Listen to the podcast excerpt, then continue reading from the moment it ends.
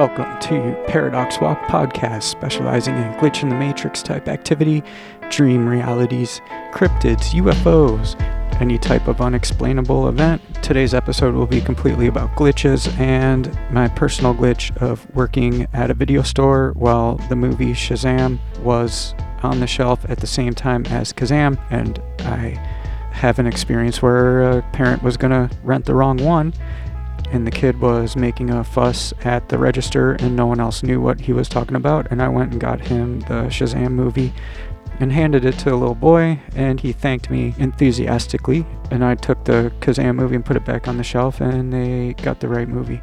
So i'll tell that story and a couple from a couple stories from other people that have had similar experiences or video store owners that were forced to watch the movie for different reasons. Um, customers bringing it back in, thinking it's broken or something like that, and trying to get credits. And that story will be told here too. So, the first story is from the Jimmy Church radio show, Fade to Black. This was in March of 2017. So, this caller, his name is Jason. He claims that he had a weird experience involving the Mandela effect in the Sinbad movie Shazam which of course, as of 2022, the year 2022 doesn't seem to exist. Uh, many of us remember it. Those not in the know, if you've never heard of this, it's said that the 90s comedian and actor David Adkins, better known as Sinbad, appeared in a kids' movie called Shazam, which he played a genie. Many people that worked in video stores um, remember this movie, and it was actually released at the same time as Kazam with uh, Shaq which those two, if you know, those two actors look nothing alike. You know, if you look it up online, it, this movie seems to have never existed and never been made. And even Sinbad himself is on record saying that he never appeared as a genie in a movie called Shazam. But speaking to Jimmy Church, Jason found it incredibly bizarre, and he believes that it did exist and that he momentarily might have had proof of its existence. But apparently the movie never really existed, and it's this is him being quoted now. So quote, this really has bothered me because me and my wife and a whole bunch of other people remember this movie. Once again he repeats that now it's never existed. Quoting again, so I guess it's maybe more obscure than some of the other Mandela effects. But the interesting story I have is I was talking to my neighbor and her name is Mary. She's in her 70s. She remembers it as well, and she meticulously recorded things and cataloged them, and she has a copy of it on cassette, but apparently it never existed. This is where it gets sticky. So, Mary, she has Kazam and Shazam written down in a catalog where she would write down the numbers of the tapes that she recorded her shows on, and she has both of them listed. Shazam was tape number 138 and she had it recorded and she remembered watching it and she starts saying, "Oh yeah, he's a genie. He drove a taxi. He had purple shoes." She remembers it all and she dug it out of all of her old cassettes and she had tape number 138 in her hand. She came upstairs to check the catalog to make sure it was the right one. She comes back down the stairs and the tape was gone. She had torn her house apart trying to find it, and the tape that she had in in her hand, the evidence that this movie actually existed is now disappeared. Interesting that it disappeared only when she looked away from it. So there's like this theory in quantum physics that if you're like looking at something, that it's a measurable thing, it's uh, being observed as having space and being measurable and being visible. But if this, say this in some weird way, they have this like weird machine that can like delete something from, you know, like you delete a file on a computer and it's sometimes it takes a while, right? Like if you have like 20,000 things to delete, you might have to like walk away from your laptop and come back. What if like they did something with the machine and they have millions and millions of these tapes and recordings and VHSs and they're trying to get rid of it. Maybe there's a lawsuit, maybe someone got sued, maybe they lost millions of dollars making this movie and they changed their mind. Okay, fire up the Tesla coils. We have to delete this and make it so we never made this mistake. So they like turn on this machine, but it takes a while. It has to like go through every every single thing that's ever aired and then wait for it not to be measured and looked at and stared at because maybe that messes up how the deletion works or something like that. You know like if you can't delete a file, like if you're watching a video and you try to delete the file while you're watching the video, the computer will say there's an error. What if these machines that undo history or something, what if they can't delete it while someone's looking at it? In the same way you can't delete like a song you're listening to while it's being played on a device. Like you, you get the little error message right?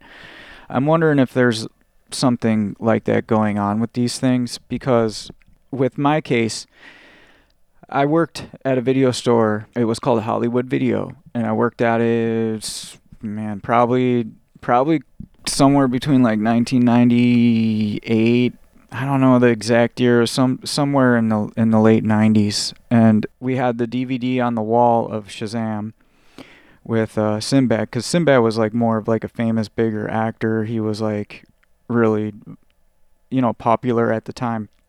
And we had, if you went in like the regular aisles, we had Shaq, the the Kazam movie. Now, the instant I got hired, I'm not exactly like a social butterfly, but I'm not exactly shy either. I mean, look at what I'm doing right now. Like, I'm not afraid to, like, kind of put myself out there a little bit. So I went up to the, you know, every employee, I'm like, how can they get away with this? Like, someone's going to get sued, right? Like, it, the boxes, the boxes even look the same. Um, I'm not saying Shaq looks like Sinbad because they, I mean, like I said before, like, no one's going to confuse those two people. They look like almost like opposites, right? Pretty much any employee that would, you know, look at, I'm like, how can they not get sued for this? I've never seen anything like it. And, and to me, that was the strangest thing about working there. Everything else was pretty much normal, except that there was two movies that looked almost the same box cover, almost the same name, and I couldn't figure out how someone wasn't getting in trouble or getting sued or getting like, you know, and uh, I was met with like shrug. I as a manager, like how you know, don't you think this is weird? They just kind of shrug. I, I would ask like another employee. I mean, we were all like kind of like high school age or something. It would just be like, I don't know, I don't know. And I'm like going around it. You know, eventually I just stopped asking because you know, if I was the only one that thought that that was just totally bizarre. And to this day, like I thought something weird was going on back then. Like either someone was going to get sued, or I had never in my wildest dreams imagined one would get deleted from the complete existence of the fabric of reality, but who would have thought that, right?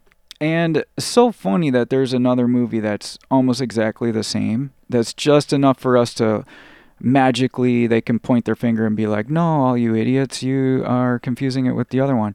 But I'm definitely not confusing it when I have a you know, one of my biggest memories of working at that store. I mean, not a lot of exciting things happened, but it is pretty exciting when a kid is almost in tears at the counter, like begging for his dad to like find the right one. He's like, "No, I want the one with Sinbad. This isn't." What... And the dad was just igno- basically ignoring him, like saying, "Yeah, you you just you know you're getting it confused. It must be this one."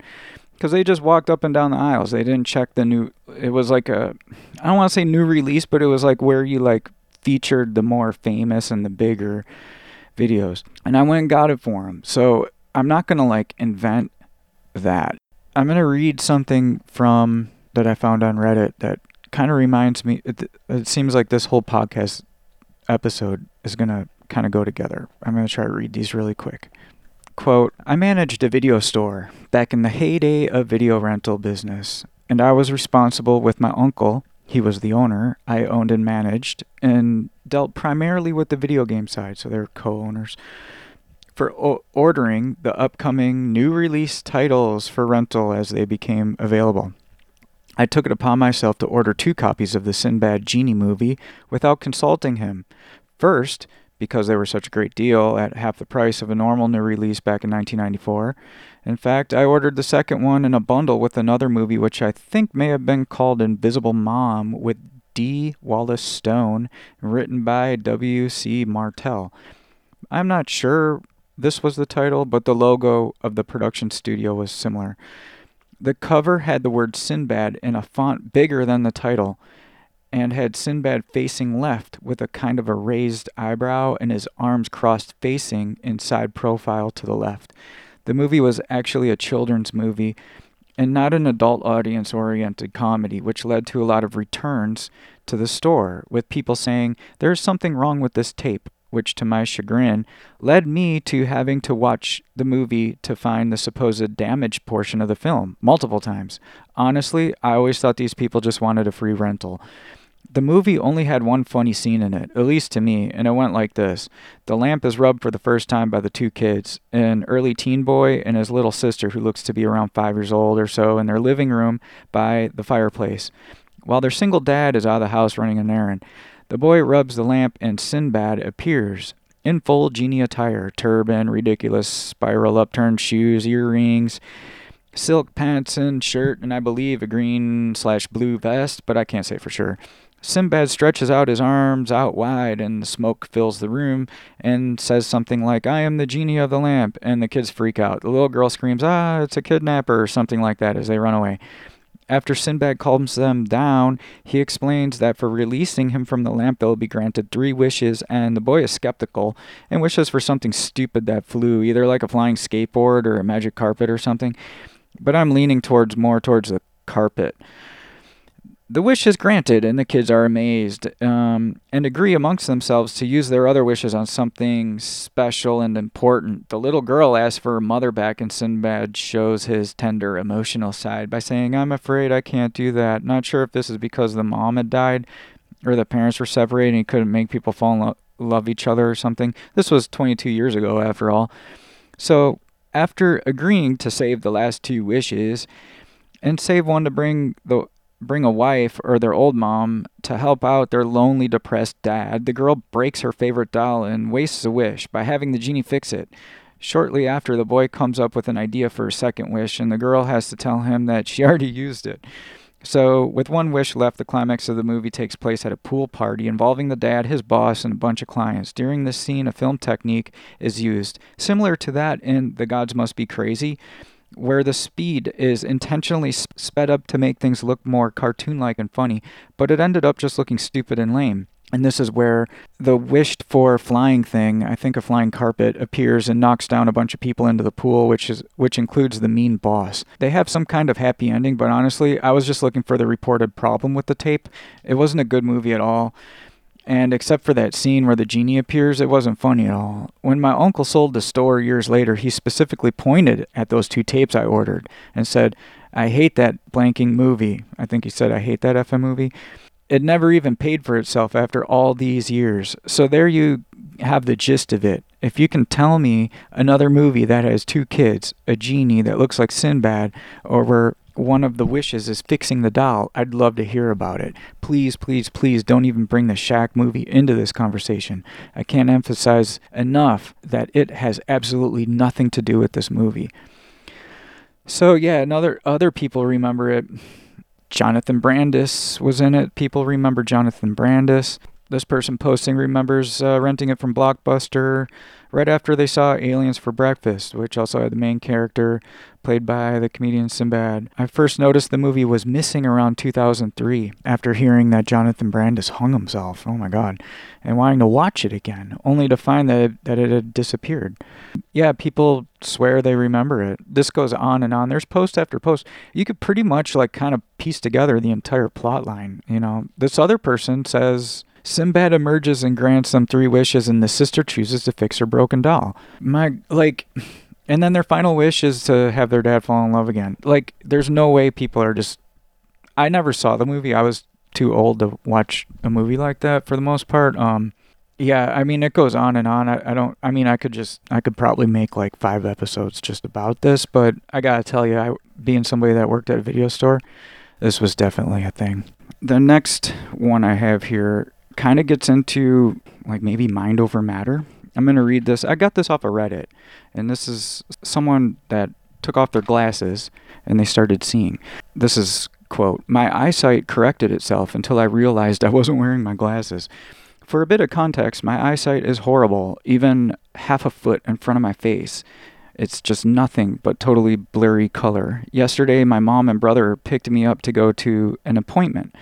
I was running a little late, so I didn't have time to put in my contacts or do my makeup, and I was just getting ready to go on the drive. So my mom was driving, and I was in the passenger seat with the mirror down. I took off my glasses to apply my eyeshadow. My brother, who was sitting behind me, asked me a question, and I turned to look back at him. When I turned my head back around, I quickly finished my eyeshadow and shut the mirror. I was looking out the window at the farmland just off the road and I was thinking how beautiful it was when I suddenly realized that I hadn't put my glasses back on. They were sitting on the dashboard. As soon as I had that realization, my perfect vision went back to being just blurred colors. It was instant, like flipping a switch on my sight. It was so shocking that I yelled, Holy pink shiznits. My outburst startled my mom and brother. So I told them what had just happened, and they said they believed me, but couldn't think of a rational reason for it. We tried to figure it out for the rest of the drive, but honestly couldn't. Um, TBH, to be honest, I think that means if there's some secret to magically fixing my eyesight that I accidentally stumbled upon, then I wish I could find it again. Yeah, mind over matter is a crazy thing, and not sure if that would be a case of a glitch or mind over matter or something. it seems like these things when they happen, they seem more like um, subconscious or kind of like when someone's not thinking about it than actually thinking about it. I'd have to like kind of. It's hard to quantify that. I'm just going to read this real fast and then I don't know how much of my own I want to put in there because I don't have a lot of experience with like uh, psychology or like medical stuff. So this is a this is a man talking. So quote, my wife had her first stroke and was hospitalized for over a week. I never left my wife's side despite a huge setback that was caused by what I believe to be an incompetent nurse. She had taken my wife's blood pressure while she was sleeping, and she said that it was normal. However, even during her sleep, it might have been high because of the stress. So she'd pushed for my wife to be released the next day. But when my wife woke up, her blood pressure shot back up. I believe the nurse should have known that her blood pressure could have gone back up after she woke up. The nurse tried giving her several injections and pills to bring the blood pressure blood pressure back down so that she could be released, but the stress of it all, plus possibly some medication that was given to her by the nurse, caused my wife to have her largest stroke yet. One of her eyes looked like it was going to pop out of her head, and she was so incoherent that it was terrifying. Her mom and I were both in the room, and she was stabilized and released about two weeks later. At home, I became her constant caregiver, which I am to this day. A month or so later, I went out to get groceries. I did this, the car that he shares with his wife. It, he wrote it kind of weird quote, and it's a black Honda Element, which is important for the story. And I'd like to mention that my mother in law also drove an Element, but it was orange. I load the groceries into the car and I drove home. When my wife's mother com- comes out to meet me when I arrive back, we lived with her as her husband passed away in 2010. And my wife's mother was in a panic, asking where I'd been, and I was confused when she asked me that, and I told her that I went to get my wife and I some food. Then the look she gave me was absolutely that of pity and grief. She called back into the house to my wife's adopted brother who also lived there. It happened again, she said. Come help him inside. She then looked at looked at me and hugged me softly, crying a little, and said, "Honey, your wife passed away in the hospital a month ago. We were both there. You sold your car to pay for the funeral. That's why you had to borrow mine." I stared at her and I pulled away and I swirled around to look at the car that I'd just been getting the groceries out of, and it was an orange element. There was no groceries in the back. Our black element was nowhere to be seen. My brother in law came out and they tried to get me inside. As the full weight of reality hit me, my wife was dead. Not waiting for me in our room with her cat. She was dead, and I would never see her again. As the screen door closed behind us, when they got me inside, I felt this jarring sensation after that happened. I felt this other strange feeling. And then I opened my eyes and I looked in the rear view at the groceries and I'm back. This was definitely our car. And I pulled out my cell phone and I called my wife. And I woke her up from her nap and I told her what I just experienced. She was freaked out, but comforted me and she reiterated that she was okay and I'd see her at home when I got there, which I did. I know it sounds crazy when I came back from shopping to find my stroke survivor of a wife had not, in fact, survived her strokes. I had not been driving the car that I was driving. Apparently, she was dead, but I guess I was just spacing out or something because as soon as I realized that my wife was dead, I found myself back in, in her old car with the groceries in the back seat. And thank God my wife was alive, waiting for me at home. I know all this sounds crazy, but it really happened to me. I know that I was there. It's almost like I shifted to another plane of existence and then came back. So, a psychologist or psychiatrist or some kind of doctor would listen to something like that and then say he's got like early onset dementia or something. It's funny to me that the word dementia sounds like dimension. Like it's he claims that it seemed to him like he just like flip flop between like two different dimensions. And people that have dementia seem to be going to these different types of what they call realities. And it's scary, it's frightening, very, very sad, and like devastating stories that I know of. And it's, uh, but to hear it put in this story that way, I'm not saying that this man has dementia. It just doesn't it seem weird that the the mother-in-law in the story said like, hey, it's happening again. Help bring him inside.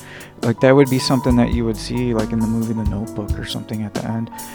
I don't want to give away the end of The Notebook if anybody's ever seen it. So I'm not going to say. But just reminded me of that, and it reminded me of the stories I hear.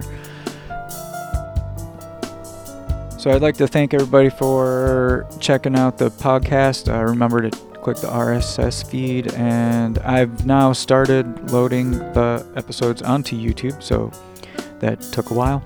The music has been Downbeat 88. The opening track is called The Dark, and the last track is called Moment of Peace. And Downbeat 88 is also on YouTube, Spotify, and thanks for listening, and we'll talk to you soon.